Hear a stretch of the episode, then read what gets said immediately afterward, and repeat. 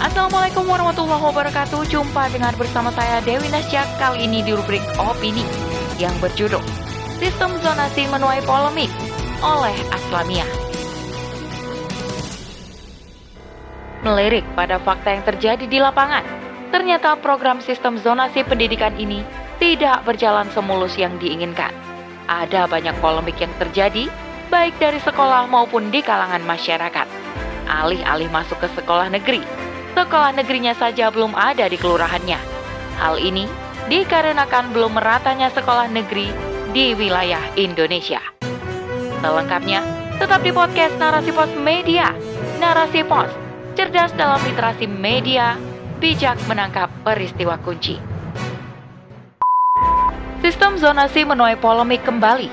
Baru-baru ini, diberitakan tentang sebuah sekolah yang mendapatkan hanya satu siswa dari hasil penerimaan peserta didik baru atau PPDB tahun ajaran 2022-2023. Seperti yang dilansir dari tirto.id, Sekolah Dasar Negeri 197 dari Surakarta, Jawa Tengah hanya mempunyai satu murid baru hasil PPDB secara daring. Hal ini pun dibenarkan oleh Kepala SDN 197 dari Surakarta, yaitu Bapak Bambang Suryo Riyadi. Beliau mengatakan, Sejak diterapkannya sistem zonasi dari tahun ke tahun, jumlah siswa baru cenderung menurun. Dari kelas 1 naik ke kelas 2, seharusnya ada 5 siswa, namun yang tinggal kelas 1 anak. Jadi, nanti yang kelas 1 ada satu siswa baru dan satu siswa yang tinggal kelas, ujar beliau pada inewsjateng.id. Sebenarnya, sistem zonasi ini bukanlah kali pertama menuai polemik, tahun-tahun sebelumnya juga sama, di mana beberapa sekolah sangat bermasalah dalam PPDB dikarenakan sistem zonasi. Pada tahun 2020, Sekolah Menengah Kejuruan Negeri atau SMK Pojong Gunung Kidul juga mengalami hal yang sama. Bapak Suwardi, sebagai kepala sekolah tersebut mengatakan, tahun lalu kita kekurangan 28 siswa, tahun ini kurang 76 siswa. Dilansir dari gatra.com, Direktur Jenderal Pendidikan Anak Usia Dini, Pendidikan Dasar, dan Pendidikan Menengah Kemendikbudristek, Jumeri mengatakan bahwa kebijakan zonasi dalam sistem penerimaan peserta didik baru alias PPDB merupakan salah satu upaya meningkatkan akses layanan pendidikan yang berkeadilan, di mana harapannya setiap anak berkesempatan untuk masuk ke sekolah negeri ataupun sekolah yang unggul. Kalau biasanya yang berkesempatan masuk ke sekolah unggul hanyalah orang-orang yang memiliki prestasi baik, namun sekarang dengan sistem zonasi, siapa pun bisa masuk ke sekolah tersebut dengan syarat bahwa wilayah tempat tinggal anak termasuk dalam sistem zonasinya. Melirik pada fakta yang terjadi di lapangan, ternyata program sistem zonasi pendidikan ini tidak berjalan semulus yang diinginkan. Ada banyak polemik yang terjadi, baik dari sekolah maupun di kalangan masyarakat alih-alih masuk ke sekolah negeri. Sekolah negerinya saja belum ada di kelurahannya. Hal ini dikarenakan belum meratanya sekolah negeri di wilayah Indonesia. Sejak zaman PPDB ini dibuat, ada banyak kasus manipulasi tempat tinggal yang terjadi. Tujuannya agar bisa masuk ke sekolah yang diinginkan. Belum lagi, ada yang tiba-tiba pindah rumah agar dekat dengan sekolah favorit sehingga sekolah favorit tersebut mengalami overload dalam PPDB yang ujung-ujungnya diarahkan untuk ke sekolah swasta dengan biaya sekolah yang mahal. Selain itu, polemik juga terjadi kepada jam mengajar guru. Bagi sekolah yang mengalami penurunan dalam PPDB, tentulah jam mengajar guru akan berkurang karena siswa dan kelasnya sedikit.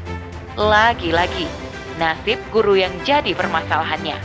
Oleh karena itu, dari fakta sistem zonasi ini, maka kita bisa melihat bahwa sistem zonasi bukanlah solusi yang solutif untuk menciptakan layanan pendidikan yang berkeadilan. Hal ini pun pastilah terjadi, sebab jika suatu negeri bersandar pada peraturan pendidikan yang berasal dari manusia, tentulah tidak akan menghasilkan sistem pendidikan yang baik. Terlihat dari bagaimana kualitas pendidikan yang dihasilkan oleh sistem ini, lahirnya para generasi yang liberal, generasi yang hedonis, bahkan generasi yang tidak takut pada sang khalik. Islam mengatur sistem pendidikan dengan sangat apik. pendidikan adalah instrumen pembentuk peradaban dan pandangan hidup bagi suatu bangsa ataupun umat. Sehingga, pendidikan sangatlah penting bagi suatu bangsa. Untuk menghasilkan sebuah sistem pendidikan yang ideal atau yang islami, pertama-tama harus diletakkan terlebih dahulu dalam posisi bahwa pendidikan sebagai pembentuk peradaban suatu bangsa.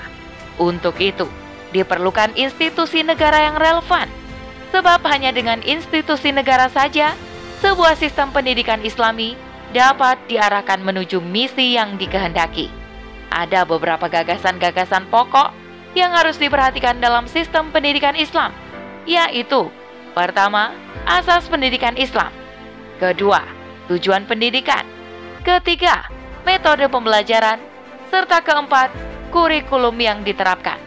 Asas sistem pendidikan tentulah berdasarkan pada akidah Islam yang akan menjadi sumber atau masdar bagi sakofah dan peradaban Islam dan sekaligus standar atau mikyas bagi berbagai pengetahuan yang dihasilkan non-muslim seperti ilmu-ilmu sosial humaniora atau humanistic social sciences dan ilmu-ilmu sains teknologi atau scientific technological sciences. Adapun tujuan pendidikan ada tiga, yakni membentuk kepribadian Islam bagi peserta didik, membekali peserta didik dengan ilmu-ilmu keislaman, dan membekali peserta didik dengan ilmu-ilmu yang diperlukan dalam kehidupan, seperti sains dan teknologi. Yang kesemua tujuan itu tentulah dihasilkan melalui proses metode pembelajaran dan kurikulum yang berlandaskan pada Islam. Di dalam Islam, siapa pun berhak mendapatkan pendidikan, baik Muslim maupun non-Muslim. Dan tidak ada pula sistem zonasi yang berburu ingin mendapatkan sekolah yang unggul, sebab di dalam Islam, semua sekolah adalah sekolah unggul, karena wajib harus bersandarkan pada asas pendidikan Islam.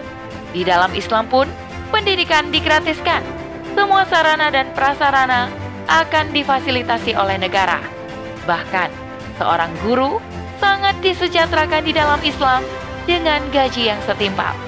Sebab, tugas guru itu sangatlah mulia, yakni mencetak para generasi yang unggul tersebut. Namun sayangnya, semua itu tidak akan bisa kita rasakan kecuali di bawah naungan khilafah Islamiyah. Wallahu a'lam bishawab. Demikianlah rubrik opini kali ini. Sampai bertemu di rubrik opini selanjutnya. Saya Dewi Nasjak pamit undur diri. Assalamualaikum warahmatullahi wabarakatuh.